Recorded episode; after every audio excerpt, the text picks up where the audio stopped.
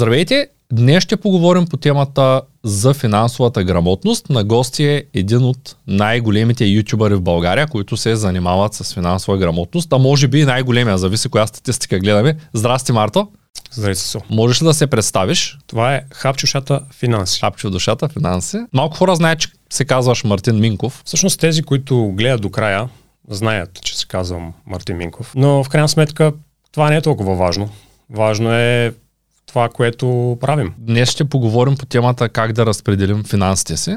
Мисля, че тя е доста релевантна. Да, затова съм дошъл тук, освен да ти подаря книгите. Да, благодаря, че ми подреди книгите. Най-после те изглеждат. До сега не е изглеждала толкова добре тази библиотека, да, да. смея да твърдя. Ще започна с първия въпрос. Подготвил съм си малко въпроси, които дори не са малко, 20 въпроса са. Важно ли е човек да има финансов план? Финансов план, разбира се, че е важно човек да има, но това е нещо, което всъщност нали, финансов план не те учат в училище как да си правиш. Така че финансов план зависи какво точно имаш предвид, нали, защото то финансов план е така много широко казано. Това, финансов план за каква точно цел примерно искаш. Защото финансов план мога да направиш в много различни сфери от живота ти, за различни цели. След като човек се определи целите, Те. е редно, поне според мен, затова питам ти какво мислиш, да си направи финансов план. Да кажем, моят финансов план включва пенсиониране на определена възраст, включва план за 4 деца, включва строеж на имот на определено място и съм определил как точно да го постигна. Тоест аз знам каква сума ми трябва на месец за определен период от живота ми. Да. Сега, когато сме с едно дете, след 5 години, след 10, след 15, имам такъв план, който е за следващите 20 години, така да го нарека, като само ще кажа това, като той е съобразен и с това каква пенсия искам да получавам, когато се пенсионирам, съобразени и с това, ако се случат непредвидени здравни събития, т.е. Да, да, какво, да. какво мога да направя аз на, на, на моята възраст, да, мога да направя да, за страховка, да, ако да. се разболея, да ми ага. плащат временно. Тоест това е, което имам предвид под да, финансов план. Да, финансов план, но ти говориш за някакви неща, които са ти в различни етапи от живота. Тоест ти имаш някакви конкретни финансови цели, които искаш да постигнеш. Тоест това, което ти наричаш финансов план, за мен са някакви финансови цели. Иначе финансов план, общо взето, нали, бих казал, че е това да хората да могат да, да боравят с а, парите си, нали? защото ти във всеки един ден, всеки един лев, който харчиш и който изкарваш, нали, ти за да знаеш какво да правиш с тези пари, ти трябва да го планираш това нещо. Така че, по принцип, целият ти живот трябва да е един е, финансов план. Защото ако не знаеш, нали, какви пари изкарваш и къде ти отиват пари, ти просто ще си като повечето хора, които просто изкарват, харчат и после си викат, а, къде отиваха парите, ми не знам къде отиваха парите. Тази връзка ти имаше конкретен такъв който да работиш по него? Тоест, имаш ли определен план за следващите 10 години, да речем? Определено имам план. Обаче нещо, което аз правя е, че да си записвам а, разходите. Това е нещо, което съм го казал много пъти в, а, в канала. Важно е да записваш всеки един лев, който излиза от джоба ти и всеки един лев, който влиза от джоба ти. Нали, както прави един счетоводител за бизнес. Нали, може баланс шит, нали, отчет и важно е нали, приходите да сте повече от разходите. Добре, това го правя и аз, особено от като говорим обучение по финанси. Все пак няма как да научиш хората на това как да се водят отчет, без да се водиш самият ти отчет и без да се следиш личната инфлация. Това е чудесно. Имаш ли Можеш ли да ми дадеш дефиниция за подсигуряване на живота? Може би ако човек изкарва повече отколкото харче, остава му един излишък, който трябва да го използва за нещо. А, и някои хора го използват като гаранционен фонд, някои хора го използват за инвестиции, някои хора предпочитат да ги държат кеш, някои казват, че е редно да ги разпределим по определен начин. Как ти подсигуряваш живота си? Тоест, какъв е твой гаранционен фонд и в какво държиш парите си, които остават? Тоест, за да обясним на хората, а, искаш да кажеш какви пари да, да си имат заделени?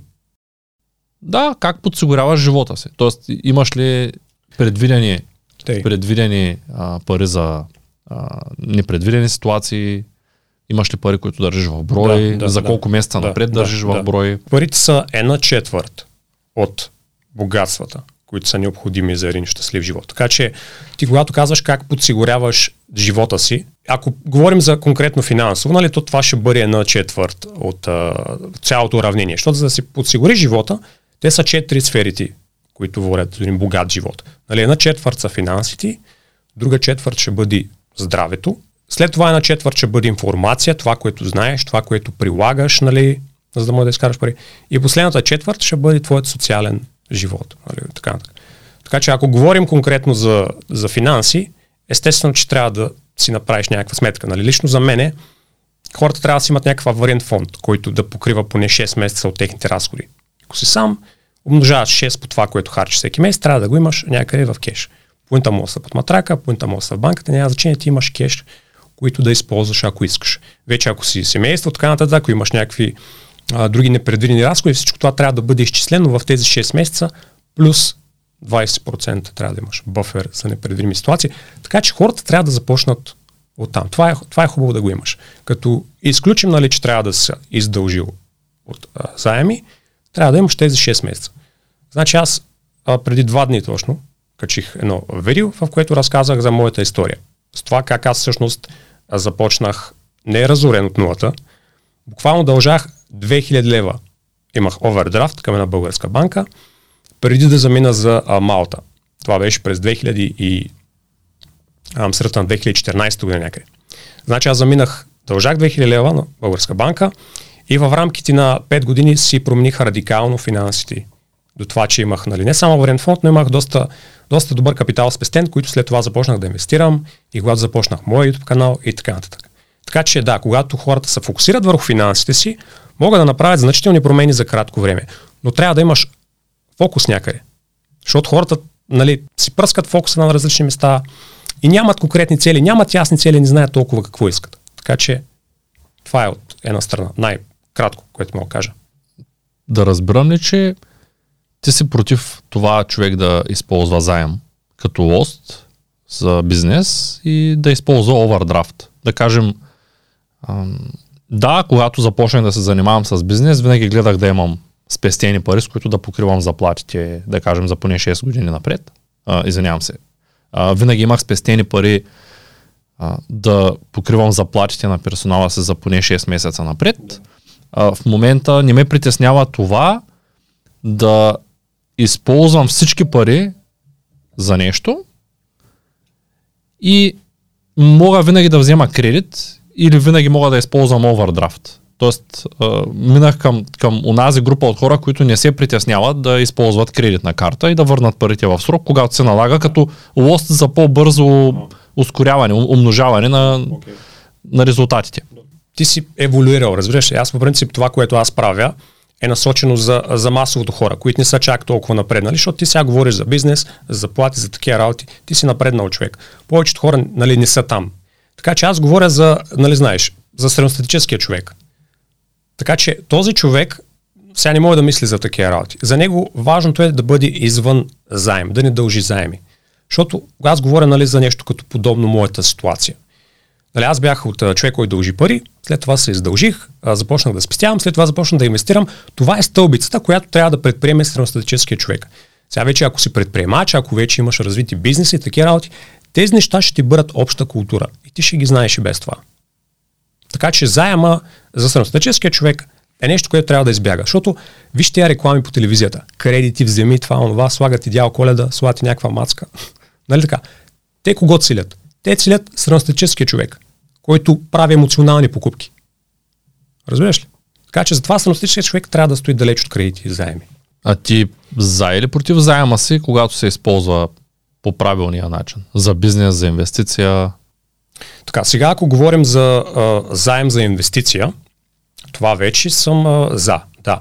Но това отново ще го направи някой, който е напреднал в финансите и знае какво прави. И освен това, не само, че трябва да си напреднал да знаеш какво правиш, когато вземаш. След аварията продължавам с следващия въпрос. Та, в тази връзка м- обсъдихме овердрафта. Последно ти каза, че овердрафта е за хора, които знаят за какво го ползват. И... Генерално, заеми, кредити. Това е за хора, които знаят. Не специфично овердрафта. Добре, а на изплащане без оскъпяване? В тази връзка, какво мислиш за нещата, които хората купуват, да кажем, лек автомобил, на изплащане без оскъпяване? Това според теб добър ход ли е или по-скоро не? Значи, нещо, което Робърт Киосаки беше написал в книгата Богат татко, беден татко. Аз не съм чел кой знае колко много книги, но няколко работи, които съм ги прочел, са ми останали. Едно от нещата, което той казваше, е, че хората трябва да решат какво искат. Нали, искаш а, комфорт в живота, искаш сигурност, искаш свобода, какво искаш. Тоест, когато човека знае какво иска, т.е. ако човека е, примерно, изкарва примерно 3-4 хиляди на месец, защото е програмист, примерно, нали, над средната работна заплата, прави хубави пари, той вече, примерно, ако се реши само да си вземи къща на, нали, ипотека, мога да си вземи кола на изплащане, ако смята, нали, че това е което иска. Вече за другите хора, които имат различни цели, за тях, примерно, ще бъде различно. Примерно, сега ти, ако търсиш финансова независимост, ако, примерно, целите са ти различни от това да, нали, да, си, да живееш комфортно, да имаш такива екстри, вече приоритетите ти трябва да са други. Тоест, в този, в този сценарий ти не би си купил нищо на изплащане, защото като го купиш на изплащане, ти де факто какво правиш? Ти вземаш пари от бъдещето. Защото ти, т.е. трябва да платиш с твоята продуктивност в бъдещето. Това е изплащането. Нали? Когато вземеш кредит, когато вземеш нещо на изплащане, ти го връщаш по-скъпо. И, тоест, ти купуваш нещо, което все още нали, не си работил за него. Нали, не си имал достатъчно продуктивност, за да го заслужиш. Така че за средностатическия човек, който нали, не изкарва по 3-4 хиляди заплата и може да си го позволи, иска комфорт, така нататък, а за него да си купува на изплащане е толкова лошо, колкото да тегли кредит, за да отиде на почивка, примерно, или за да, да си купи колато, също нещо общо, дето излиза. Така че отговор е не, според мен. Скоро беше Георги Дителинов на гости и говорихме по темата за... Той има малък бизнес с електрически мотори и говорихме точно на този въпрос, тъй като той е на 24 години и смята, че има жена и дете на 24 години, финансово независим, той е част от Together, живее в Неофит Рилски, има сериозен бизнес, помага на младите той като франчайз го дава, да, да се изпълнят а, финансовите цели. Uh-huh. И отделно с Electric Extreme, който му е франчайз, дава възможност на младите да направят такъв бизнес и те. С, Браво. да карат такъв тип мотори. Дори тук някъде ми е една покана от него за да ходим да караме такива мотори в гората с годиницата ми. Та, говорихме се за това, че той е голям фен на автомобилите и че има там едно правило, че автомобила не трябва да надвишава 20% сумата крайната цена на 20% от годишния ти доход или 30% а, с поддръжката. Е, всеки го смята по различен начин. И той каза, виж, аз искам да си купя Toyota Supra новата, последния модел. Поръчал съм си една от 4 бройки за България ще бъде моя до година с най-големия мотор и всичко възможно. Взимаме само за 125 000 лева на изплащане. И тъй като до година цената се дига на 148 000 лева, то 23 000 лева ще бъде по-скъпа тази Toyota заради инфлацията. И ми каза, ние подписахме договор за изплащане и Toyota имат байбек програма да ти, да ти купят колата. Той каза така, ще я плащаме една година и накрая на следващата година те ще я купят на цената, на която аз съм я купил. От мен, тъй като вече цената се качва с близо 20%. И по този начин каза, ще платя само гумите и там за страховката а всичко останало, т.е. Ако, ако нещо се щупи, тя е гаранционна, обслужването е безплатно от Toyota, защото е гаранционна, там има някакви условия по лизинга. Всички и по този начин той казва, да, мен не ме интересува дали ми е 20% от годишния доход или 50%, защото така съм го сметнал, че аз съм на печалба от това, че карам чисто нова кола, понеже Toyota ще се я купи на цената, на която ме продава. Един вид, вместо да ги инвестира някъде, той си купува новата кола, кара я и после я връща. Мислиш, че това за добър подход или по-скоро ти не би го направил като, като инвестиция. Или като вложение по-скоро, защото то не е инвестиция, то се е жив пасив колата като цяло. Така, отново се връщаме на това, което нали, трябва човек да реши, какво търси в живота си. Търсиш сигурност, търсиш свобода, търсиш комфорт. В този случай човека нали, избира комфорт, който той всъщност може да си позволи. Нали, той не е от хората, които примерно си си купува тази кола, обаче понеже няма пари за гориво, кара някакъв гол всеки ден, а се ползва само за специални поводи. Но по принцип нали, има едно правило, което всъщност при купуване на автомобил, това, което аз спазих, е, че примерно, ако не мога да си я купиш тая кола, нали, поне сега вече различно за, за всеки, примерно, обаче трябва да си я купиш поне 10 пъти да можеш да си я купиш тая кола. Поне аз аз за мен това го виждам. Тоест, ти ако имаш, например, 100 000 лева капитал, това ако са всичките пари, ти не искаш да отидеш да си купиш кола за 50 хиляди лева. Защото най-малкото колата е пасив. Сега има изключения, но за 95% и 7 от колите са пасив. Тоест, ти не искаш поинта си капитал да го дадеш за един автомобил, който ще ти бъде пасив. Така че, примерно, ако имаш 100 000 капитал и искаш да си купиш автомобил, той трябва да бъде до 10 000 лева. Така че това е моята, това е което аз мисля. Сега ти говориш за хора, които нали, имат бизнес, нали, са успешни и така нататък. Да, разбира се, че в този положение човека ще си купи нова кола. Да, за него е изгодно. Да. Но за, а, а, за повечето хора, за средностатическия човек, нали, те не могат да, да го разберат това нещо и да го усетят. Но на това, което казах, обаче е много важно. Примерно, ако имаш 10 000 лея капитал, не искаш да си купиш кола за 10 000 лея, искаш да си купиш кола за най-много 2-3 000 лея. Нали? И пак са много, дори пак аз, аз примерно ако имам 10 000, не бих си купил кола за 2000, бих даже стоял без кола, ако вече не ми е абсолютно необходима, да работя върху моите финанси, да изкарам повече пари. И тогава вече като увеличиш капитала, тогава вече си купуваш автомобил. Добре, това е, да, има логика в това, което казваш, но а, знаеш ли, в Together има една книга, не знам кой е автора, казва се Парите или живота. Да, и когато знам. тя има много привърженици, също така има и много хора, които не са съгласни с нея. Аз съм по-скоро от хората, които не са съгласни, тъй като книгата ни учи на това как да спестяваме всеки лев, как да изберем или парите, или живота. Тоест, mm-hmm. или това да живеем гочен живот и да, да. ги харчим, или да. това да ги спестяваме. Има някои от топ консултантите, които познавам финансови в България, които изкарват изключително много пари. Скоро чух една такава история, в която един от тези консултанти на месечна вноска не знам всъщност колко е месечната, на годишна вноска за определени финансови, а, за, за определени застраховки от 17 500 и нещо лева, е гонил буквално по улицата един от своите клиенти, за да му върне 20 стотинки. Клиента е платил, да кажем, 17 550 лева за годишна застраховка на куп. Mm-hmm и този финансов консултант за 20 стотинки, защото той вярва точно в това. Вярва в парите или живота. Тоест той вярва така, че всяко нещо трябва да е до стотинката и всеки човек трябва да си прави сметката. Тъй като ти си от Габрово, аз не мога да пропусна да те попитам. Смяташ ли, че човек трябва да смята всяка една стотинка от живота си и дали това според теб е полезно за него? Тоест, ам, говорим за случаите, които той, да кажем, получава 4000 лева заплата – знаеш, че има такива фрапантни, дори в YouTube има доста често ютубъри, които се хвалят с това нещо. А, не се спомня как се казва един от най-сериозните ютубъри, който, който казва така, аз а, хоря и пия кафе от тук, защото е само долар и не си го купувам от Starbucks, защото е 3 долара и по този начин от всяко едно кафе спестявам 2 долара. Та той по дяволи ти е милионер. Какво го интересуват тия... Грам Стефан ли е? да, какво го интересуват, сигурен бях, че ще го познаеш. Какво го интересуват тия 2 долара според теб? Тая разлика от тия 2 долара. Защото всичко е до навика. Тоест, ти искаш да се научиш, когато имаш малко, когато имаш малък капитал, нали, хората свикат, о, аз, нали, какво да си правя сметка на парите, те без това не стигат.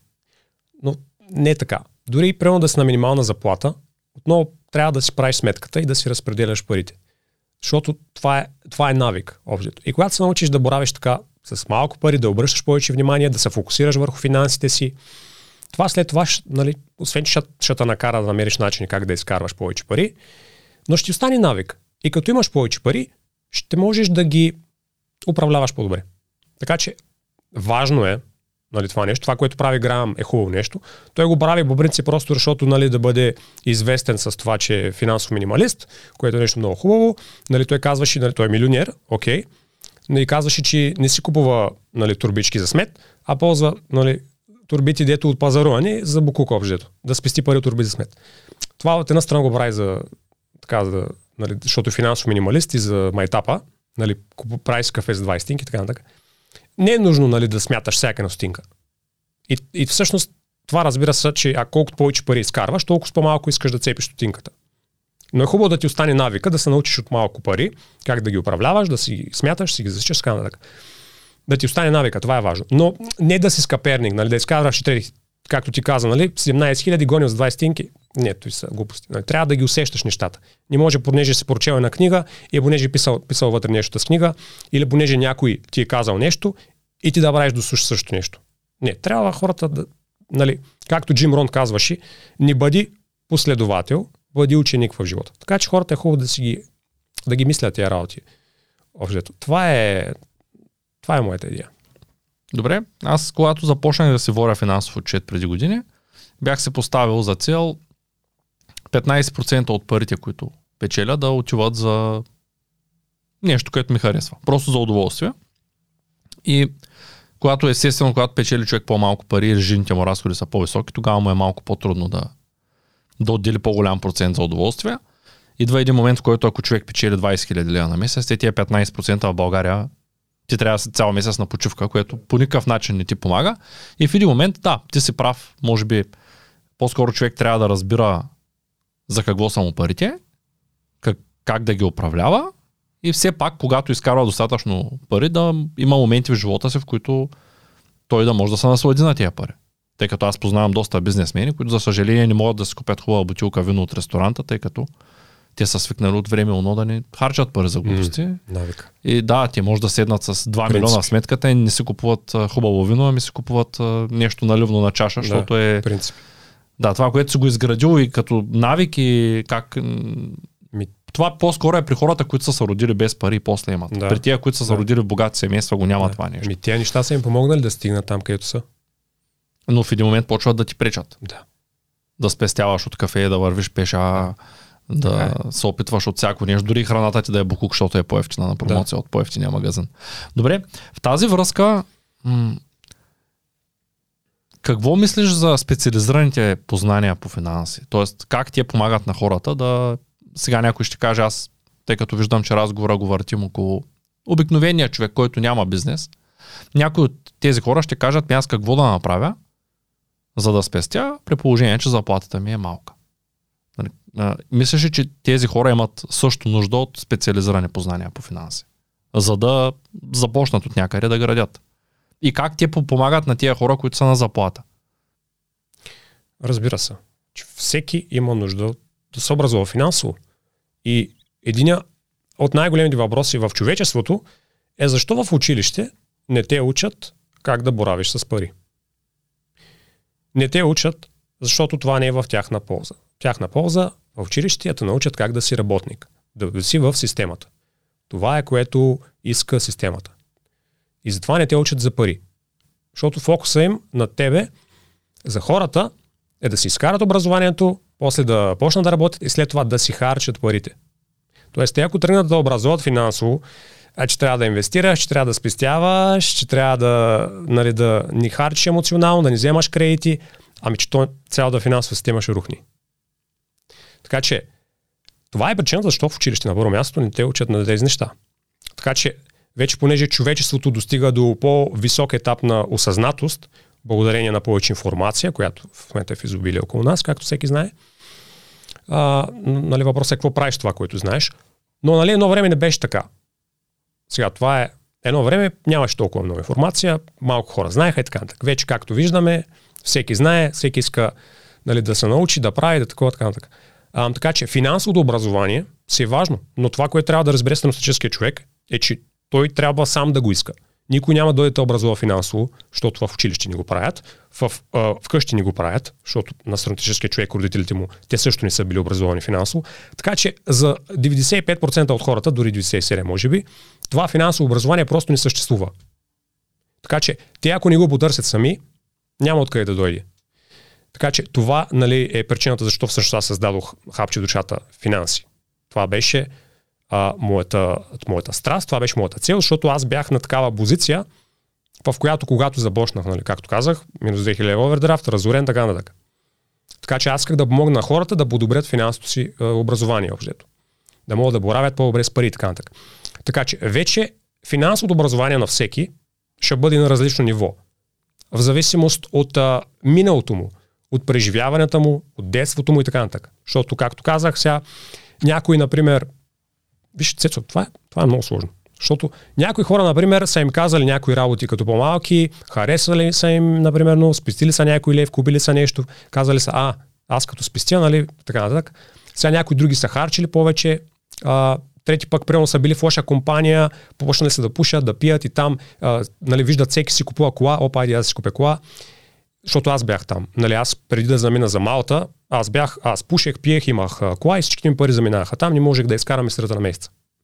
Обаче, когато заминах в Малта, нали, когато вече започнах лека по лека да си оправям финансите, защото просто заплати там бяха по-високи, нищо общо стои, което са в България. Така, финансите ми започнаха да се оправят и на всичкото отгоре, нали, по едно време аз започнах да гледам така по-сериозно YouTube към 2017 година някъде. Започнах да се пристрастявам към YouTube, да гледам постоянно. И започнах да попадам на някакви видеа, които бяха така живото променящи за мене, които ми отваряха съзнанието. Той беше периода, в който аз мога да кажа, нали, че почнах вече да излизам от матрицата. Защото един от каналите, които попаднах, беше на Improvement Pill. Така, той правеше анимации на английски. Така. Вече а, попаднах също така и лекциите на Джим Рон. Да, Джим Рон почина, обаче лекциите му са все още много известни в YouTube. Така. Тези хора определено отвориха моето съзнание и ме накараха да почна да чета книги. Така че аз, едни от първите книги, които си закупих за финансово образование бяха Мисли и забогатявай на Наполеон Хил и Богат татко, беден татко на Робърт Киосаки. Тоест, всеки, който иска да си подобри финансите, да се образува финансово, трябва да започне от някакви книги, защото това е минималната инвестиция, която мога да направиш. Значи, даже в момента, нали, сега в момента ние снимаме, това е безплатно видео, нали, за който има желание да се научи, ще вкара времето, ще научи неща, които, например, аз пък съм ги попил от книгите. Защото аз не съм ходил в университет. Нали, нямам финансово образование, не съм специалист по маркетинг, по бизнес, по економика и така нататък.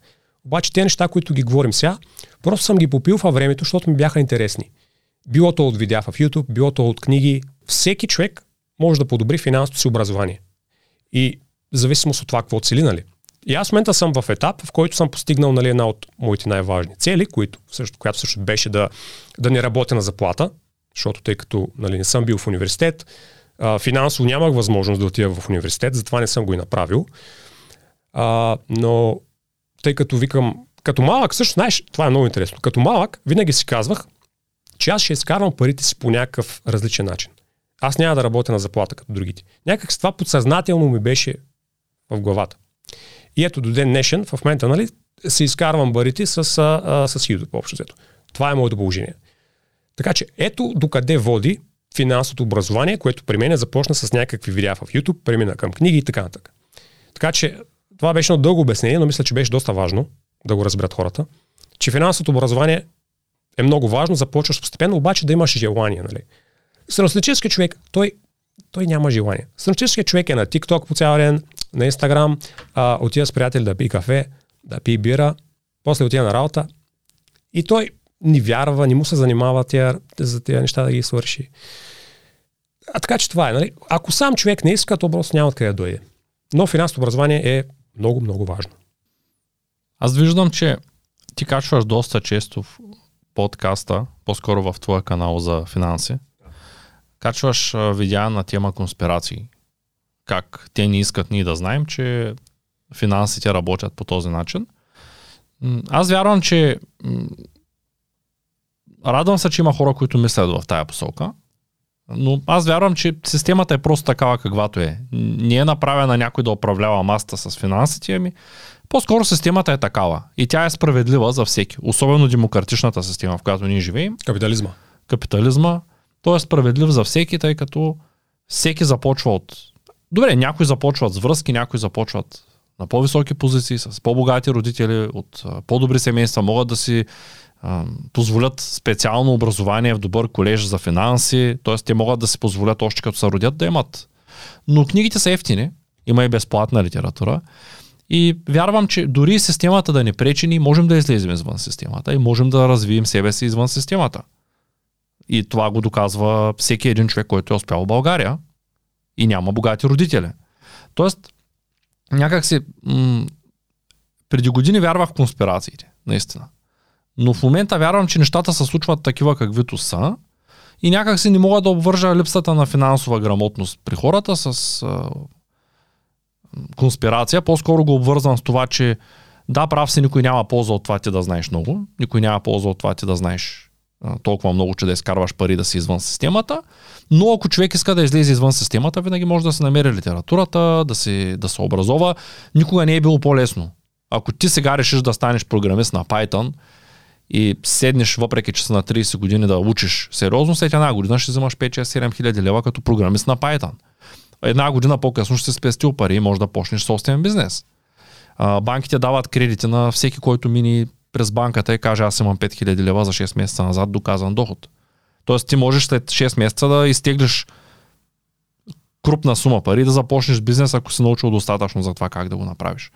Та, вярвам, че всеки може да излезе от системата и във връзка, защо го казвам това с конспирациите, те въобще не са тема днес, но във връзка с това, че е, хората ни учат финанси, аз затова се свързах и с теб, за да е, подкрепиш тази наша инициатива за курса по финансова грамотност. Е, в тази връзка ще те попитам е, дали хората могат, т.е. дали е по-добре да почерпят информация от курс или от книга.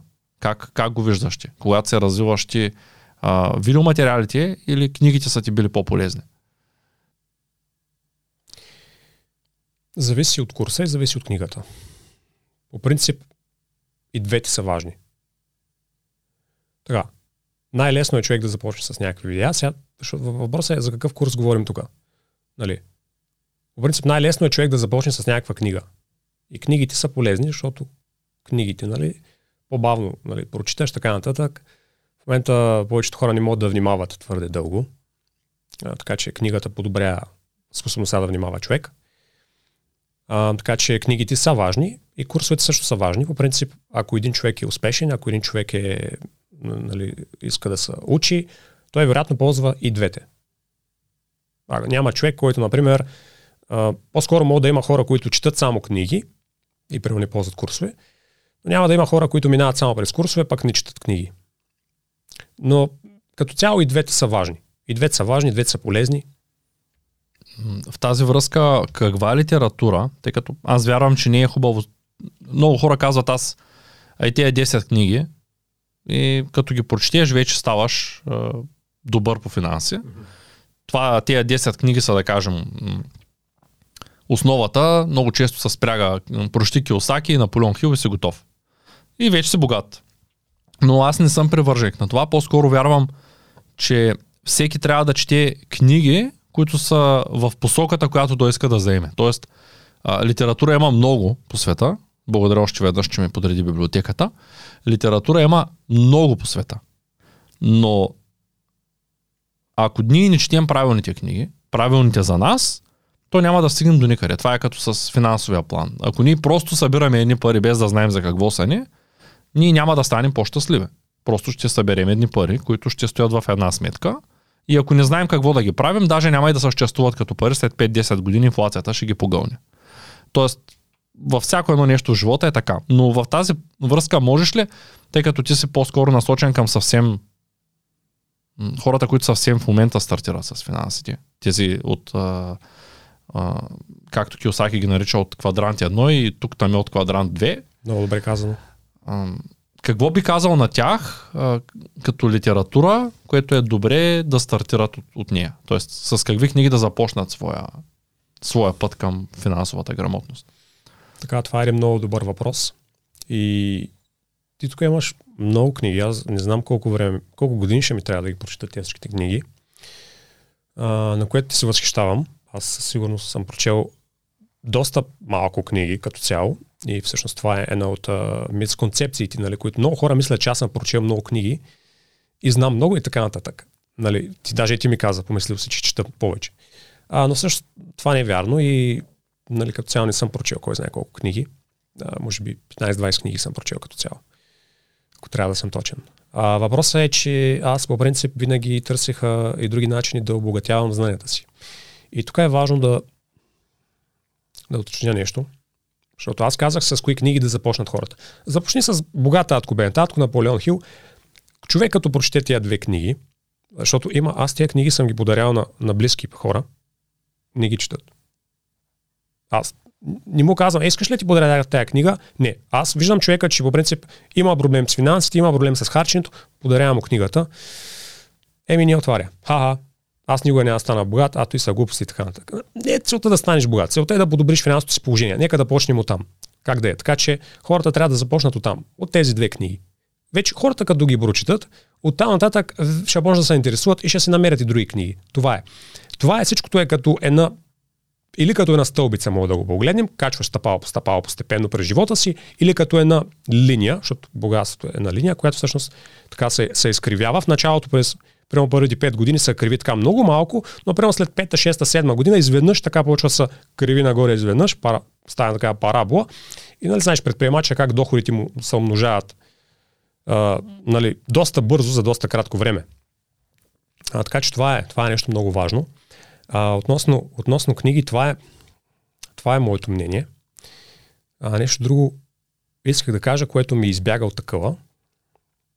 Но, а, защото ти напреди говори за, за конспирации, говори за това в матрицата, нали, как са хората и как могат да излязат от матрицата. Сега има много хора, които те просто няма кликнат на това верил, защото просто а, съзнанието им е а, на друго ниво и те, те ще си кажат, а, това, това, не е, нали, това е релевантно. Тоест, хората е хубаво да имат някаква сфера, в която искат да се образуват. Обаче е много важно да имат отворено съзнание, за да усещат какво се случва по света и да възприемат на къде, нали, на къде отива света, различни сфери от живота си. Тоест, ти не искаш да си хиперобразован в една сфера, например, да си най-добрия финансист и така нататък, обаче да нямаш понятие, понятие от политика, да нямаш понятие от здраве, да нямаш понятие от, а, от примерно, социални динамики. Имаше една много хубава книга, тук ти казах на Роберт Грин, а, Законите на човешката природа. Страхотна книга, много голяма книга. Още не съм е чел. Но... Цялата? Чел, част 400 от страници. Гледал съм, чел съм в, в, в YouTube съм гледал видеа. Чел съм части от нея. Така, така. Много добра книга. Така че това е идеята ми.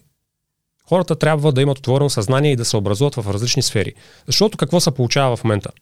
Когато хората са хиперобразовани в една сфера, когато са фокусирани в една сфера, те изграждат нещо като един балон и виждат само това, което се случва покрай тях, само в тази сфера, нали, понеже едно нещо хубаво, което ти казват богатите, което ти казват успешните, е, о, не да гледаш новини, не да се интересуваш от нищо друго, остави този негативизъм, захвърли приятели, които ти казват негативни неща и така нататък, защото тези хора не ти трябва в живота ти. И това, което се получава е, че обществото всеки влиза в един балон, фокусира се върху себе си, върху това, което му е важно и игнорира другите неща. Така че, заключението какво е тук? Че ако прочетеш нали, всички книги, които са за финанси, че ще станеш най-добрия финансист на света, ще изкараш много пари. Окей. Okay. Но когато не се интересуваш от други неща, ще допускаш други грешки в живота си, защото неща, които си можел да преотвратиш, ако си се интересува от разни работи, ти няма да ги преотвратиш, защото не знаеш какво се случва там. Разбираш ли? Те финансите са пряко обвързани с всички цели житейски на човека. Тоест, много от книгите по финанси са само за това как работят парите, но това ще да отваряме като тема, тъй като ти а, все още не си в а, обучението по финансова грамотност, което сме организирали с Ангел, но аз ти изпратих част от материалите, за да ги прегледаш. Може би си видял, че в нашия финансов курс, в който съвсем скоро ще ти поканя да се присъединиш, тъй като мисля, че посоката ни е добра и ще помогне на максимално много хора от България да, да развият своята финансова грамотност. Разбира се, само на тези, които искат. Както казваш, тия, които не са готови, те няма да се включат. А, той е пряко обвързан с а, това как работят парите в посока на това да подобрят нашия живот. Да помогнат да планираме правилно нашето жилище, да, помогнем, да, да помогнат да отгледаме децата си, да планираме и да подсигурим старините си и за тези, които са по а, тъй като нашата организация е изцяло национал, националистически насочена, а, за тези, да. които искат да подобряват средата в България. Да, има нужда. Тоест, помага, помага на хората да осъзнаят колко е важно а, те със своите финанси да подобряват средата. Защото колкото и да си добре финансово, ако хората около теб не са добре финансово, ти няма как да се чувстваш щастлив. А, цялата идеология на това човек да има достатъчно, да генерира достатъчно пари, а, довежда накрая до а, сега като говорим с сетих за нещо важно, което ще кажа веднага а, след това, а, цялата идеология на това човек да има пари всъщност е а, той да бъде щастлив, а за да бъде щастлив той трябва да се чувства полезен. И в тази връзка а, ти прави видеа за един ютубър, който яде букуци и снима как яде букуци. Това няма да го забравя.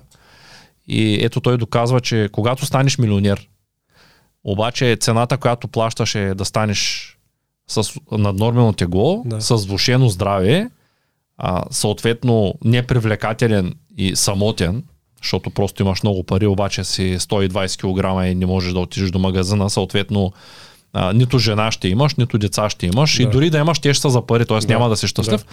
Той доказва, че само пари, не знам дали знаеш, че а, голямата част от най-успешните хора в света са умрели самотни.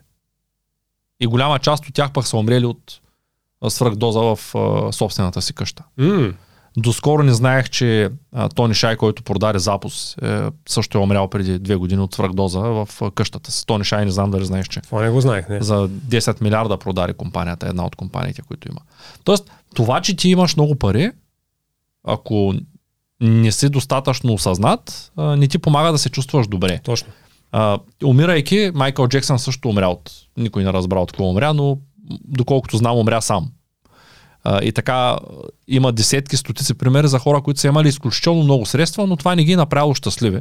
Именно поради тази причина а, аз съм от 5 години в финансовия курс на Ангел Тодоров за финансова грамотност и реших да приема неговата мисия и да помогна на хората, именно заради това създадахме този подкаст, да образоваме хората от България на това какво е финанси. И за да няма риск към тях, ние на всеки, който сметни, че курса е на прекалено ниско ниво, тъй като той наистина е за средностатистическия човек, му предлагаме без значение дали е след месец, два или три, ако пресметнем, че т.е. ако той пресметне, че не е за него, да му върнем парите. Най-добре, да. За да сме 100% сигурни, че той е полезен. Така. Затова го пуснахме на някаква много така нормална цената. Ще се радвам, ако се присъединиш към инициативата този образователен продукт, който се води само на живо и той е 3 месеца, да достигне до максимално много хора. Именно ти имаш а, такава аудитория, която се интересува от тези неща. Съвсем публично ти казвам, ще се радвам ако се присъединиш. Та, как ще разберат зрителите, че се присъединил? Просто първият линк, който виждате в описанието, ще бъде към, а, към Марти. Добре, задал съм ти, тук, тук съм ти оставил няколко въпроса. А, като имам един в частност, ти имаш ли собствена система, чрез която създаваш финансов план? Тоест, имаш ли метод, чрез който можеш да помогнеш на нашите зрители да създадат свой собствен а, финансов план? Откъде да стартират? Как, как стартира твоя финансов план? Така, финансов план, отново отиваме на, на термините, които аз в началото казах. Тоест, финансов план за мен е човек да има определени цели в живота си, които да иска да постигне. Финансите са важни, но някои хора просто имат а, неща, които са им по-важни, така че за всеки ще бъде различно. А, относно това аз да имам конкретен план, стъпка по стъпка, такъв продукт нямам. А, това, което аз се опитвам да направя, е да помогна хората да подобрят фундаментално финансовата си интелигентност. Нали? И то тук говорим за хората, които почнат да гледат видеята от, от началото. Тоест всичко, което съм споделял от книги и после неща, които съм споделял, които съм изучавал в последствие и така нататък. Тоест, моята цел да помогна на хората е да подобрят финансовата си интелигентност, защото когато го направят това нещо, те после ще бъдат в състояние да създадат собствен план на база на техните цели, на база на техните умения и на база на техните силни и слаби страни, защото аз говоря пред, нали, в момента 34 000 абоната почти, не мога да дам конкретен финансов план за никой, защото нито знам уменията на всички тези хора, нито знам силните слаби страни. Нали, просто няма как това да поработи за, за всички. Така че ние за това говорим за това финансово образование, което да помогне на всички тези хора, след това да могат да създадат сами тези, този финансов план, който ти наричаш, на база на техните цели, на база на техните умения и така нататък. А, така че, това е което аз целя с това нали, финансова интелигентност. Защото финансова интелигентност значи да мислиш. Така, финансова грамотност вече, защото за мен това са две различни неща. Финансова интелигентност е когато си консумирал нали, такова съдържание вече почваш да мислиш, почваш да създаваш сам финансов план и така нататък. Вече финансова грамотност е когато може да, т.е. логически да вземаш добри решения, а без да е необходимо да, нали, да имаш а, така едното е емоционално, а другото е логически, разбираш ли? Тоест финансово, а, финансово интелигентният човек не прави емоционално решение, емоционални решения. Нали, защото това е да може да си контролираш емоциите. Докато финансово грамотният човек, той се е ограмотил. Той е като счетоводителя. Той разбира числата и на логически а, нали, може да смята добре, може да си прави целите и така нататък. Така че и двете са изключително, изключително важни тук.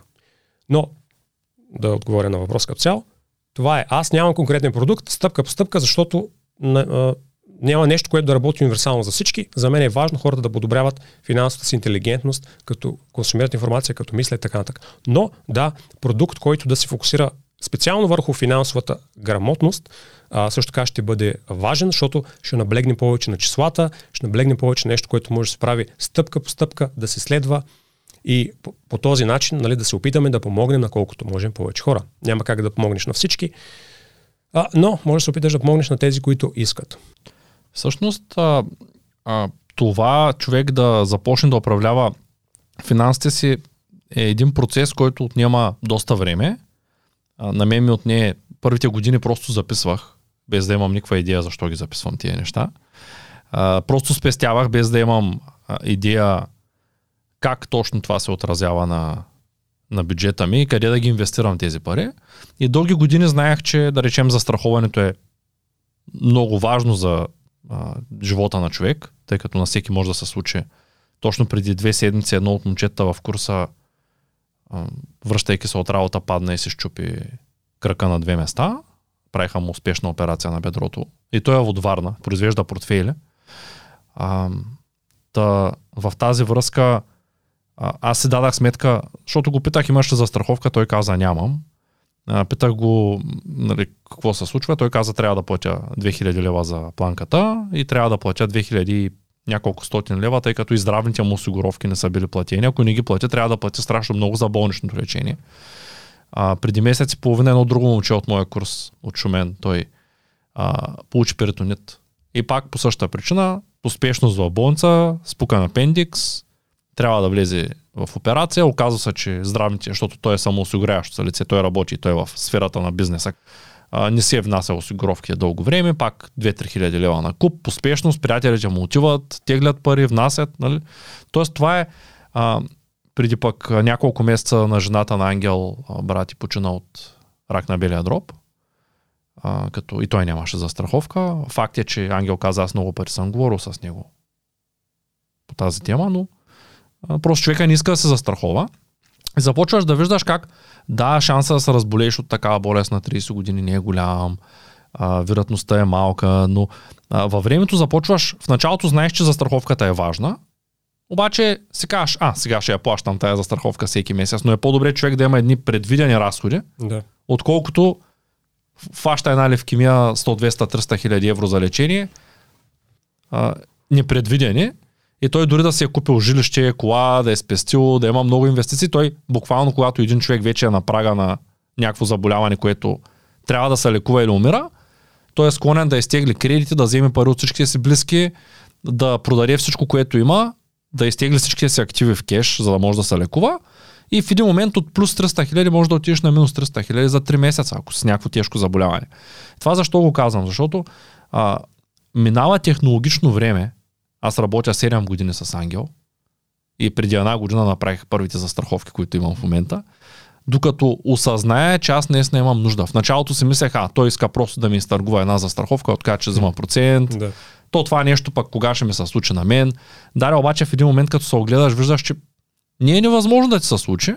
И ако ти се случи, а, случая, както много често го давам с примера с колата, колата ми има задължителна гражданска има пълно автокаско с доверен сервис и при едно ПТП, ако аз а, се наложа да постъпя 20 дни в болница, а, колата или ще ми я платят колкото струва от каското, или ще я ремонтират в доверения сервис, зависи кое, да, да. кое прецени за страхователя, а мен кучета маяля аз нямам застраховка. Нали, тоест в една такава ситуация човек е склонен да плати 1000 лева за каско на година, обаче не е склонен да плати 1000 лева за себе си. Да. Именно поради тая причина хората много често не разбират колко е важно, колко са важни а, финансите за семейството.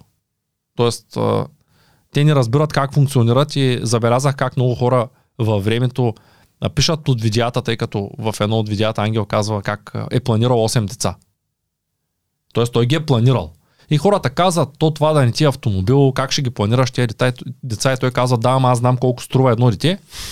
И ако искам да имам жена, която гледа 8 деца, това са 10 души, т.е. Аз, аз трябва да знам колко ще струват тези 10 души, за да могат да съхранят пълноценно, да имат дрехи, да е топло. Правилно. Трябва да имат пространство, защото ти сега си ерген. Нали, поправи малко греша. Не, И- само, не съм омъжен. Да, т.е. Не, не си женен, но имам предвид, че живееш сам. И когато аз живеех сам, аз живеех в една стая, колкото студиото ми, една кухня 4 квадрата и бях супер щастлив. Това е, описваш моя имот в момента. Да.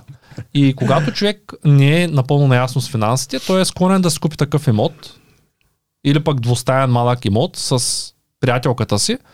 В един момент се появява едно дете, на третата година то трябва да има отделна стая. Те обаче са подписали 30 години ипотека, тук що са направили за 30 хиляди лева ремонт и те разбират, че нещо липсва в плана. И е много по-скъпо да промениш плана, да продадеш, да преживееш 30 хиляди лева, които си дал за ремонт и наново, отколкото да просто в началото да знаеш, аз имам жена, с нея искам да имам и три деца и да го планираш правилно, а не да влезеш в двустайния апартамент, да решите да имате две деца и да се огледаш да кажеш какво правим тук. Аз, на мен не ми стига. Повечето хора не виждат, а, всъщност не, не, не, не осъзнават, че а, ето ние сега а, още не са наясно с идеята на, на българската образователна кибернетика, която създадахме Бог като компания, но а, ние сме наясно, че Ангел е на 40, аз съм на 35. След 10 години Ангел ще е на 50, аз съм на 45. 10 години по-късно вече няма да имаме тая сила. Ще дойдат младите, които ще изпреварят на завоя. Днеска говорихме по-рано с теб за а, много хубава идеология, но, много хубав а, проект е направил а, господина. И този проект може да бъде буквално клониран от всеки. Всеки може да хване официалните учебници, да ги запише на видеа с малко по-сериозен бюджет и да клонира идеята. И това означава, той бизнес е много стабилен, те са в няколко държави, сега доколкото разбрах миналата седмица на F5 а, на конференцията говори собственика на Уча се, създателя. Доколкото разбрах, дори ще излязат в още две държави скоро. Тоест, този, този бизнес работи супер. Но всеки може да хване бизнеса и да го клонира. Защото просто знае как. Вижда, прави. А, идеята на един бизнес и идеята на едни финанси е да могат да те осигурят и на старините. Точно затова а, представи си, ние сега имаме, ще строим кампус, имаме леглова база с 500 места, строим университета и става кампус. Имаме парк отстрани, т.е. имаме къде да настаним хората. Решават тези младите след 10 години да ни изпреварват. На тях колко години им трябва, дори да имат 300 милиона евро, колко години ще им трябва да построят 500 легла, да построят университетска сграда, да сключат, да направят исторически, културно-исторически парк наблизо, да сключат договори с 5-10 туроператора, които да водят туристи до България. Нали, Тоест технологичното време да се случи е много голямо. Не е като да запишеш видеото и да го пуснеш, ами дори цялата програма да трябва да създам по български язик, ако имам екип, 10-15 души, всеки да записва по 10 видеа на ден от уроците по български, един да хване първи клас, един втори, един трети, един екип да обработва, мога да успея да клонирам този бизнес, науча се за две години. В най-лошия случай, ако имам 300 души екип, това ще стане бързо. Докато ако трябва да направиш, да кажем, да искаш да построиш е, парк, е, самото построяване на парка може да ти отнеме 10-15 години. Тоест, колкото по-високо е стъпалото, толкова по-добре. И в тая връзка, а, човек, когато е на 30 години, обикновено не се сеща, че ще стане на 50 и че няма да може да работи и да изкарва толкова много пари. Не знам, задавал ли си въпроса, а какво ще прави Мартин, когато стане на 60? Ще може ли с тая енергия да записва видео по, по начина, по който го записва, да го обработва, да го качва? Нали, трябва, трябва като стане Мартин на 60, според мен той трябва да работи малко по-малко, няма да има тая сила. Поне аз така го видях при себе си и затова и се от, малко по малко се оттеглям от дропшипинг бизнеса, който е доста доходоносен. М, А, ти като подреждаш книгите, видя 6 ми телефона горе.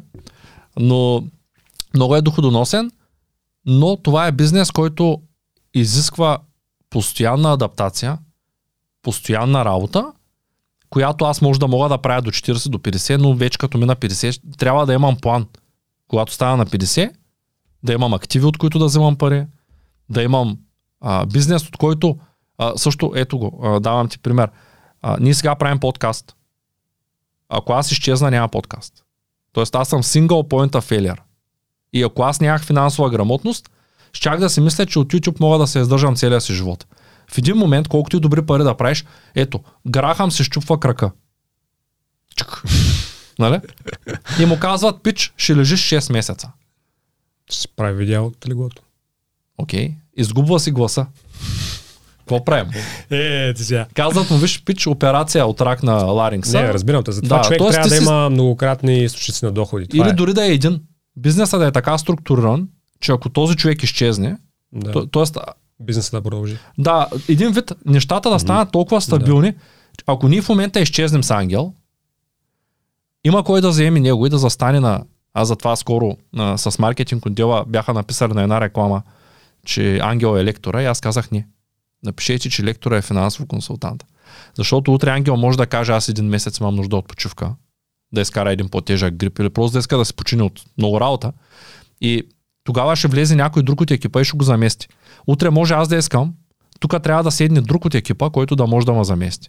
Тогава един бизнес е стабилен и доходите са стабилни на един човек, когато малко се отклонихме, но когато той е осигурил семейството си, старините си, когато е осигурил бъдещето на децата си, т.е. той е планирал тези деца, че ще станат на 18 години едни хора, които трябва да могат сами да, да поемат този живот, а не да ги зареже и да каже, ми хубаво, аз създадах тук майка е въроди, ай заминайте, търсете си пътя, както се е случило с а, много хора, даже и ти си а, дете на разведени родители, доколкото да. разбрах от историята ти, да, а, да е осигурил собствен дом, а, да се е подсигурил, ако се изгуби гласа, да получи от здравна застраховка пари, да има достатъчно спестение, за да може да води един по-спокоен и по-смислен живот и да е постигнал своята финансова независимост. Това е целият план, който човек трябва да има. И аз така а, искрено вярвам, че много хора разбират и, и все повече хора искам да разберат смисъла на това човек да има пари. Да генерира пари. Парите не са за да си купим поредната бутилка скъп алкохол, те не са за да караме изключително скъп автомобил, те са за да можем да осигурим себе си, семейството си, децата си и да помогнем на тая среда да се развива. И аз до преди 5 години, даже до преди 2 години, е, редовно е, бях се замразил и фирмата в България и си плащах данъци в Америка. Защото си казвах, не, там са по-низки, там няма ДДС. А, сега като създадахме това дружество, първата работа беше още от ден едно да се регистрираме по желание по ДДС. Защото а, ти не можеш да казваш, аз искам да живея в България, има дупки по улиците, нещата не са добре, следващия момент да не плащаш данъци тук и да не те интересува. Първото нещо е човек да го интересува средата. И аз вярвам, че а, каквато и книга да прочете човек, каквато и дейност да има, ако той не се образова и не види тези неща, които сме видяли ние във времето, то той ще остане там, където е. В което не е лошо, но ето тук може би видя, че имам книги на Сет Годин, Ето книжката This is Marketing. Има една много яка, тя е преведена от Together, каза са всички маркетолози са лъжци. Много интересна книжка с един така дълъг нос на корицата. Може би има и други издания с други корици, но uh, защо го казвам? Защото uh, когато човек прави книга, ако тя не е стойностна, но той направи изключително добър маркетинг, в дългосрочен план той нищо не печели. И хората, които четат тая преписана книга от някъде, създадена от гострайтер и така нататък, те също не печелят, защото няма стоеност. Това е като да им продадеш зеленчук, който е набухан с, а, с нитрати и с а, всякакви видове торове. И точно именно поради тази причина аз смятам, че финансовата грамотност е тогава, когато човек осъзнава как работят парите и може да планира целия си живот. В тая връзка аз съм ти подготвил а, един такъв а, въпрос, може би ти си го задавал вече, но а, какви са често срещаните проблеми на, на един човек, който иска да, да бъде финансово грамотен? Ти какви проблеми срещна в началото? Подкрепяха ли те хората около тебе, когато каза, аз ще спестявам пари, ще си правя сметката, ще си направя план? Или по-скоро ти казаха, Марто, ти си беря, няма да станеш богат никога. Как точно ги ти се случиха нещата? Винаги ще има хора, които ще бъдат против тебе, против това, което правиш. Това е ясно. Но най-големия проблем най-големия противник, за да постигнеш дали финансова грамотност, каквото и да е то, ще бъдеш ти, човека в огледалото. Така че, това е най-най-най-най голям проблем. Вече когато човек е осъзнал, че иска нали, да поеме по този път, да се ограмоти финансово, единственото, което го спира, ще бъде той самият. Защото по принцип аз нали, споделих моя тест.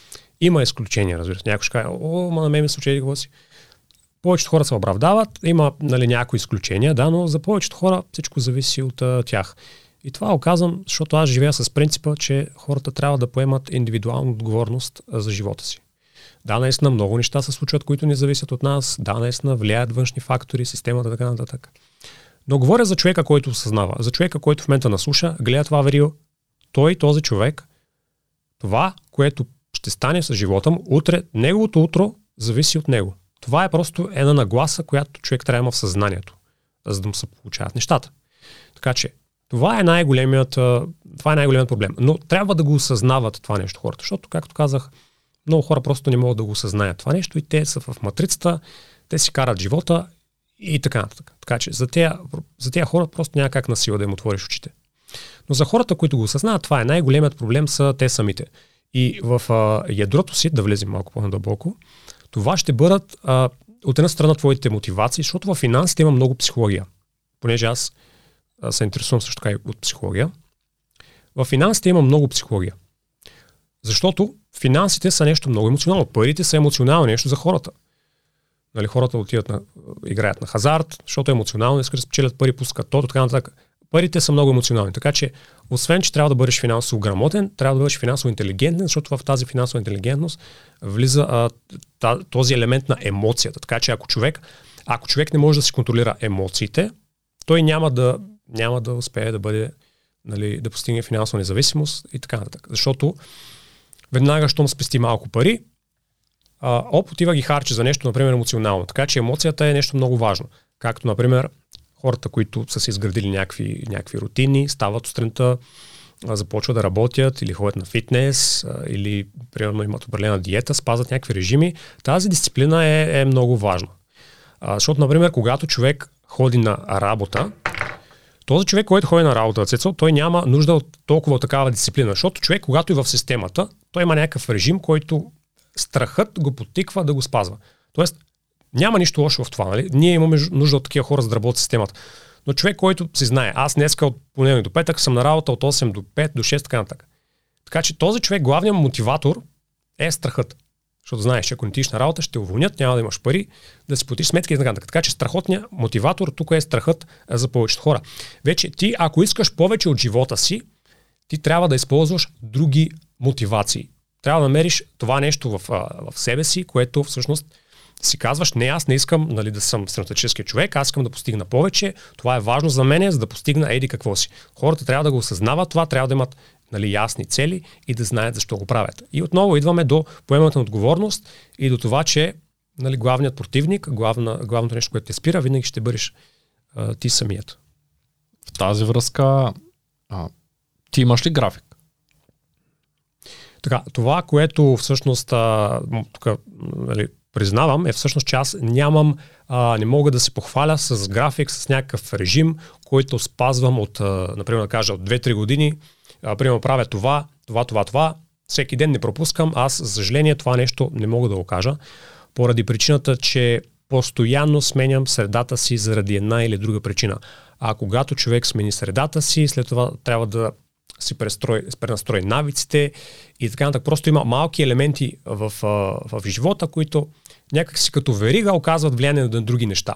Нали? Сега, от една страна тук се оправдавам, ако трябва да съм честен, а, но да, тъй като преди около 3 години и малко, в началото на 2020 аз се прибрах от Малта, тогава започнах да работя а, от къщи, нали, като цяло, YouTube на пълно работно време и тогава бях в апартамента на майка ми. След около 9-10 месеца някъде се изнесох. Отидох в а, друг апартамент, всъщност беше след година и нещо. Така смених средата с няколко пъти.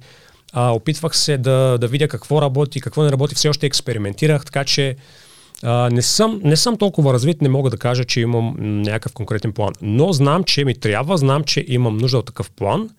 И когато го изградя, когато имам тази дисциплина, която, например, ако мога поне 12 месеца да кажа, че днеска ставам, правя това, това, това, това, бетон, тогава знам, че продуктивността ми не само ще скочи, но и резултатите ми ще скочи. Така нататък. Ти знаеш, ние като сме си приказвали, аз съм ти ги споделял тези неща.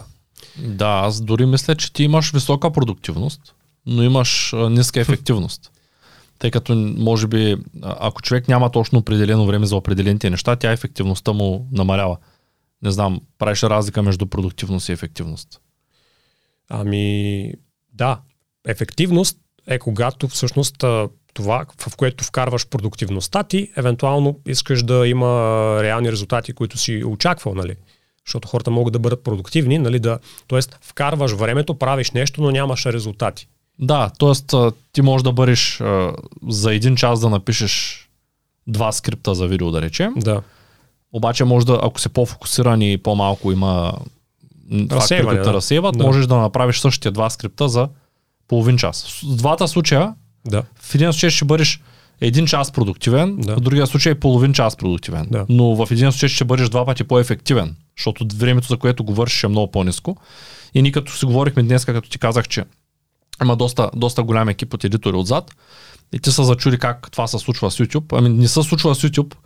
А, аз не мога да си позволя да нямам едитори, защото ако, ако имам а, ако правя всичко сам, то няма да мога да правя бизнеса.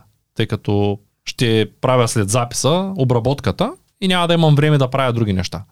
Нали, тоест, трябва, за да, за да дигнем ефективността, трябва да разширим екипа, за да може всеки един от екипа да се знае работа, което наистина е, може би там е точката, в която повечето хора а, трети квадрант беше а, с бизнесите, бизнес owner. Да, да, това е важно, да. Нали, повечето хора стоят във втори квадрант, защото Шо не могат, сам, да. не могат да. да минат от едноличен търговец към, към а, голям екип. Да. Тъй като е много трудно човек да, да стигне до момента, в който да щупи бариерата и да каже, абе, мога да правя всичко сам да. и най-вероятно аз ще направя много по-добре едитинга, отколкото някакъв човек, който да. го наемам на работа, обаче пък ясно трябва в един момент да осъзнаем, че ако не го наемем този човек на работа, ние няма как да, да се разширим. Ние трябва да, това е също според мен е част от финансовата грамотност. Ако от малки са ни учили на израза на вълка му е дебел врата, защото си вършил работа сам и са ни учили на, на това как човек трябва да разчита на неволята, а не на други хора, то в един момент ние ставаме съвсем, много, много често съвсем искрено ще го кажа, хората, които правят бизнес, а, малък бизнес, се опакват от това, че не могат да намерят правилните хора, които да работят с тях. Според мен проблема е, че, че нямат ясни критерии за това какъв човек търсят, нямат достатъчно осигурени финанси, благодарение на недостатъчно високото им ниво на финансова грамотност и в същото време очакват да дойде някой, който да им разбира от бизнеса, което не е така. Ние търсим човек, който да има желание, мотивация, както му казваме, или ентусиазъм и мотивация. Това е най-добре, когато е едновременно ентусиазиран и мотивиран. Но в крайна сметка, този човек той очаква ние да му дадем ясни критерии. Тоест, като във, всеки един бизнес менеджмента куца най-много, но за това ще говорим в друго видео. В, в тази връзка, мислиш ли, че може човек да се научи на това как да, да управлява финансите и да управлява своето бъдеще чрез YouTube видеа и чрез книги или по-скоро трябва да има и някакви хора, които да го съветват, някакви близки хора. Тоест, в твоята среда трябва ли да си обграден с хора, които също да правят нещата, които ти правиш, за да успееш? Да, средата ти е много важно. Нещо, което предполагам, че повечето хора знаят, че ти си един от средно 5 човека, с които правиш а, компания. Така че няма как ти да се опитваш да създадеш някакъв бизнес, нали? а пак след това да си прекараш времето с някакви хора, които а, нали, постоянно ти казват, ай да пием бира, ай се разхождаме, ай да, нали, да, ай ляк, това, това, да се забавляваме и така нататък. Ти затова ли се премести? Разбрах, че вече не. живееш във Варна. Да, живея във Варна. За да сред, смениш самата среда, в която си или? А, а, това е друга тема. Да, преместих се във Варна, за да сменя средата си, просто защото Габрово малък град, няма бъдеще. А в Варна има много повече възможности. А аз съм свикнал да живея покрай морето, така че хубаво е да си покрай морето. А, но а, това, за което говорихме е, че да, ти си един от средно 5 човека, с които правиш компания. Така че Хубаво е, ако си, нали, ако можеш, по-добре да си сам, отколкото да си сред грешните хора, защото грешни хора, грешна среда и те сваля надолу, дърпате назад, така че ти няма как да успееш. Най-добрият случай е се обикаляш с хора, които са по-успешни от тебе, защото по този начин те дърпат нагоре. Както, например, ако искаш да се научиш да играеш футбол или баскетбол, ако играеш срещу по-силни, ще станеш по-силен. Ако играеш срещу по-слаби, няма да просперираш. Така че това е А, това е нещо, което е много важно. Сега въпросът е индивидуално характер. Например, аз съм по, по, по природа повече интроверт. Така че аз нямам проблем да стоя сам, да се работя, отколкото да съм с грешни хора. Въпросът е, че не всички хора могат да направят това нещо. Ако човек е екстроверт, той предпочита да е с грешните хора, отколкото да е сам. Така че това ще му бъде голяма бариера. Добре, нещо, нещо така като а, последен въпрос, освен ако не възникнат други по време на отговора. А, ти няколко пъти и в много видеа го казваш, беше си купил кола, после реши, че тя не ти трябва и я продаде. В тази връзка много често и в подкаста казваш, че а, трябва човек да може да мисля, когато купува нещо. А, как човек разбира, че едно нещо му трябва или по-скоро как ти разбираш, че едно нещо ти трябва и че можеш да си го позволиш. Тоест, а, ти може би си можел да си позволиш колата, която си продал, но по-скоро си сметнал, че не е нужна. Как ти преценяваш за себе си, кога едно нещо е нужно? Това е много, много дълбок въпрос като цяло. А, защото на първо място някой мога да каже, ако съм финансов минималист, защо въобще си купих тая кола? Примерно, защо не си стоях с Маздата, например. След това си купих Митсубишто. Така че много са факторите, които оказват влияние, но нека да почнем от началото, за да може по-скоро да се получи адекватен отговор. Нали, аз се прибрах от Малта с а, Маздата, която си вървеше, нямах проблем, освен че е стара. А, по едно време нали, а, а, портфолиото капитала ми беше вече към а, 50 000 лева. И е, бяхме в а, периода началото, нали, а, по-скоро към края на 2020 а, беше периода, в който започна да се говори за а, Великият ресет, за световното нулиране, за Световния економически форум, глобалните лидери и така нататък, неща, които е хубаво. А, до, хора няма да, много хора няма да стигнат до, до края на това видео, просто защото те си казват, а, те тя за какво си говорят, те тя си живеят в техния свят, ама той едва еди какво си. Това ще си кажат много хора и затова няма да изгледат нали, целият подкаст. А, но, например, това нещо оказва влияние. Така че, хубаво е ние да си правим изчисленията, хубаво е ние да си правим плановете за бъдещето и така нататък, но ние трябва да разберем, че като цяло трябва да осъзнаваме, че ние сме едно много, ние сме мравки на този свят и света нали, е много голям, има много неща, които не зависят от нас. Така че хубаво е човек да си прави някакъв план, а, но в крайна сметка от друга страна е хубаво човек да живее за момента. Защото ако постоянно нали, живееш за утре, за утре, за утре, и така нататък, нали, ти де-факто ти не живееш. Ти все чакаш следващия момент, следващия момент, това, което ще направиш щастлив утре, да, да довърша този бизнес, да си купя това, така нататък, тогава ще съм щастлив, така нататък. А, защо казвам това? Защото покупката на Mitsubishi беше, беше тази покупка. Нали. Аз бях в етап, в който нали, имах нали, тези пари тогава и колата беше на, беше на добра оферта, а, само 4700 лева мисля, че я купих кеш, а, докато другите бяха над 7000 в, а, по сайтовете, така че видях, че беше добра сделка, беше с десен влан, мен не ми, не ми пречеше. Хората си казват, о, убият на пътя десен влан. Но това, което хората не разбират е, че когато ти е мощна колата, е десен влан, пак изпреварваш лесно. А, така, но нали, аз купих тази кола, защото си казвам а, това, което говорихме и по-напреди в началото. Да си скаперник, да имаш пари, но да ти, нали, 20 стотинки да ги такуваш. Аз не исках нали, да съм чак такъв скаперник. Купих си тази кола, защото сметнах, че беше просто добра покупка. А, исках такава кола от, а, още от 2012 година. Гледах, нали, гледах едно видео с Mitsubishi Lancer Revolution, където се напреварва с един скиор по едно надолнище. Това видео, Top Gear го има в YouTube. А, аз не си купих Mitsubishi Lancer Revolution, аз купих просто Lancer, но на вид същия, така че аз като цяло ми мина мерака. И нали, това беше в началото. По-нататък, примерно, ще си купя друга кола ще си купя Evolution. По-нататък, например, ако мога да си го позволя, когато мога, така нататък. А, така че аз си купих тази кола, за да, а, за да мога просто нали, да, да, си, да ми мине мерака един вид. Това беше главната цел. Това беше нали, емоционално решение. Можеш и да не я купувам. Без значение. Аз не съжалявам. Защото ако пък не я купиш, след това ще ти стои съзнанието, ще си казваш, о, ама аз можех да я купя, ама трябваше да я купя. И така и не я купих. И това нещо стои те чувърка отвътре. А, затова казах, че отговорът е сложен. Така, купих тази кола. След това защо реших да я а, продам? Може би това ти беше като цяло въпроса. Не, по-скоро въпросът е как разбираш дали една покупка е добре за теб.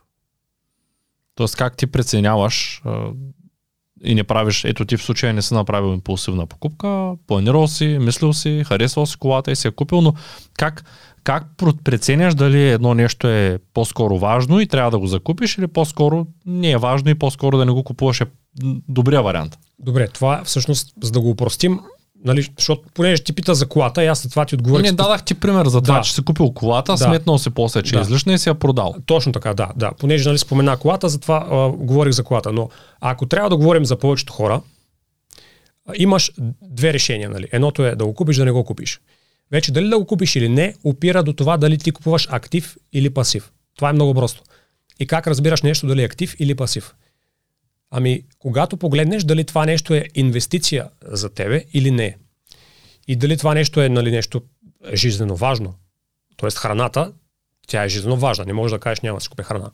Така че тези неща, които са жизненно важни, без които не можем, те се водят актив. Това е инвестиция в себе си. Тоест ти купуваш нещо, което е жизненно важно и без което не можеш. Тоест ти трябва да едеш днеска а, нали, месо и зеленчуци, така че неща, които са жизненно важни за тебе. Но ти можеш да минеш и без захар, можеш да минеш без безалкохолно, можеш да минеш без цигари, можеш да минеш без бира.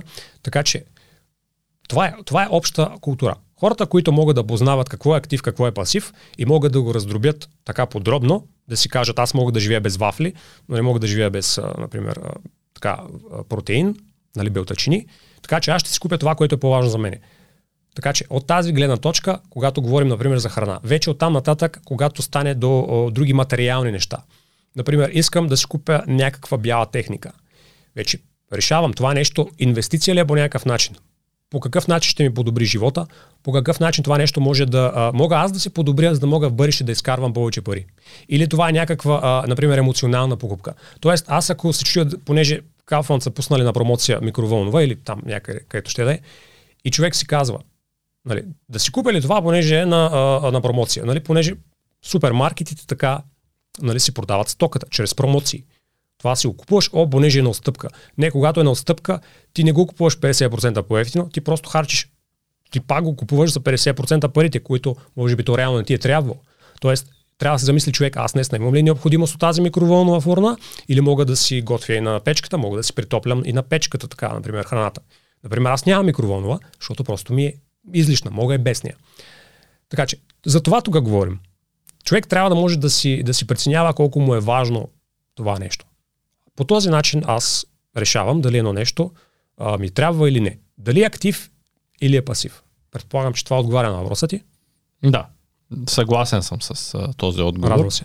А, това беше интересното. Как ти преценяш за себе си? Дали едно начин. нещо ти е ще ти бъде ли полезно да. или не? Да. Тоест, това е Но, най-важният въпрос. А, да уточня обаче, ние сме хора. Тоест, аз не съм робот. И аз от време на време, защото нали, хората ме познават. Може би ще ме види някой в купувам, примерно, нещо, например, нещо сладко или така нататък. И аз съм човек и аз от време на време се отдавам, се отдавам нали, на емоциите си. И аз правя грешки, никой не е перфектен. То това не е грешка, това са онези 15% за удоволствие, което всеки трябва да заделя според мен. Да, да, но по принцип това, което аз забелязвам при мен, че е проблем, е, че правя такива някакви компромиси. Казвам си компромис, само този път, само така и влизам някакси в такава една така негативна спирала и започвам да, нали, да релаксвам и да се отпускам, което всъщност не ми помага дългосрочно. Така че това все още работи върху него. Благодаря ти за гостуването. Ще те поканя отново, а, за да говорим за как човек да започне с инвестициите. Беше ми много приятно. Благодаря ти.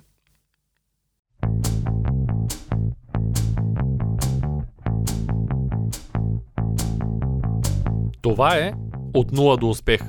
Твоят подкаст за бизнес и развитие. С мен Цветан Радушев.